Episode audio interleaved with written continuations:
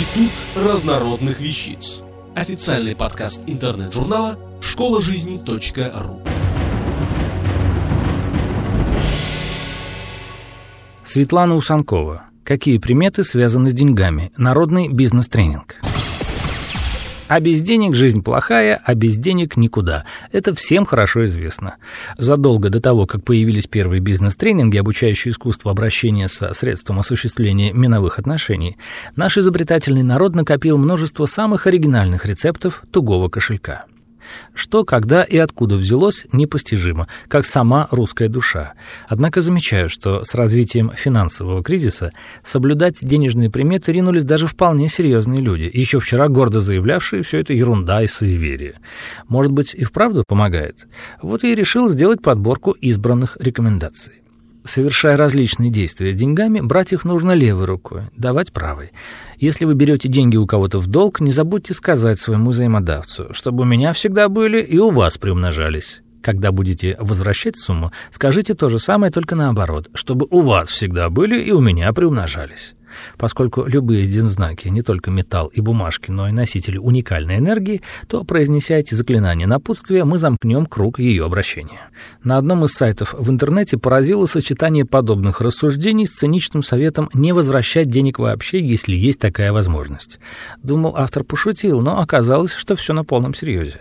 На практике сомнительная примета, похоже, успела собрать сплоченные ряды последователей. Увы и ах, но если вы все-таки решились попросить, без всякого заднего умысла, знакомого или родственника, выручить вас кругленькой суммой, перед деликатным разговором положите в карман листья земляники. Отказа не будет. Чтобы дом был полной чашей, под порог желательно положить монетку, лучше серебряную, и каждый раз, переступая через него при входе, произносить «Я домой, и деньги со мной». В углу прихожей или гостиной поставьте блюдечко и насыпьте на него горку монет, можно мелких. Попросите домашних ни под каким предлогом не убирать их оттуда, не тратить, пусть они всегда там стоят. Следите за тем, чтобы не протекали водопроводные краны и не журчала вода в туалете, она якобы вымывает деньги. Встречал этот совет, просматривая литературу по фэншуй. Но могу от себя добавить, что на фоне пронзительных призывов закрывать за собой плотно кран и сливной бачок прошло все мое детство. Так боролась за материальное благополучие семьи наша бабушка. Ни о каком фэншуй она, естественно, как и все население бывшего СССР, тогда ни малейшего представления иметь не могла. Если даете чаевые или расплачиваетесь за работу, платите щедро и от всей души. К вам вернется старицей. Потеряв деньги, не расстраивайтесь. Прибудет втрое больше, чем убыло. Расплачиваясь любыми банкнотами, мысленно произносите «Идите, возвращайтесь и приводите с собой друзей». На новолуние соберите всю имеющуюся в вашем распоряжении наличность, желательно в крупных дензнаках, выйдите на улицу и продемонстрируйте ее молоденькому месяцу. При этом произносите немудреное заклинание.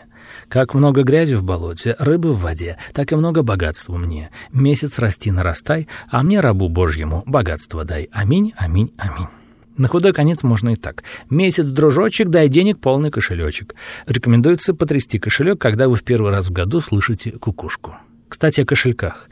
Как их выбирать, покупать, дарить, чем наполнять и по каким инструкциям эксплуатировать, авторы школы жизни.ру уже не расписали. Не буду повторяться.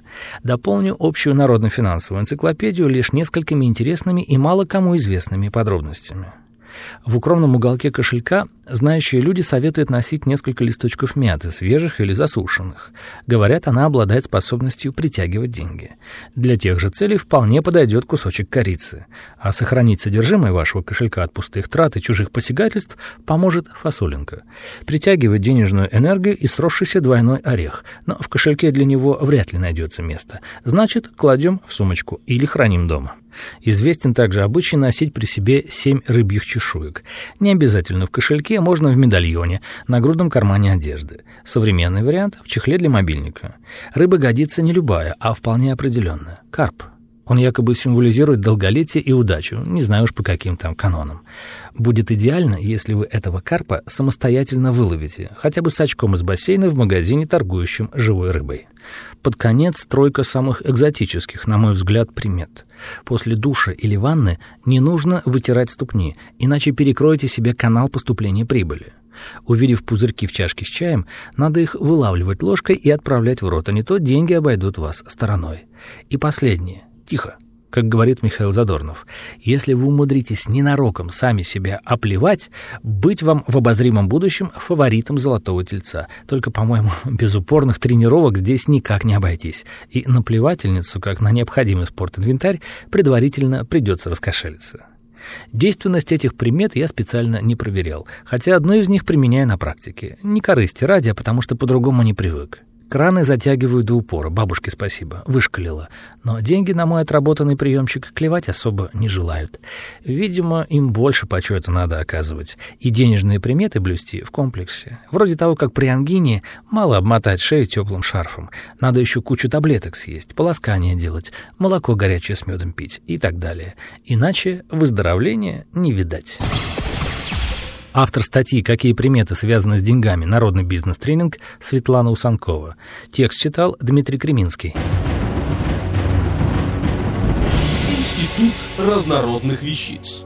Официальный подкаст интернет-журнала школа жизни .ру. Слушайте и читайте нас на www.школажизни.ру.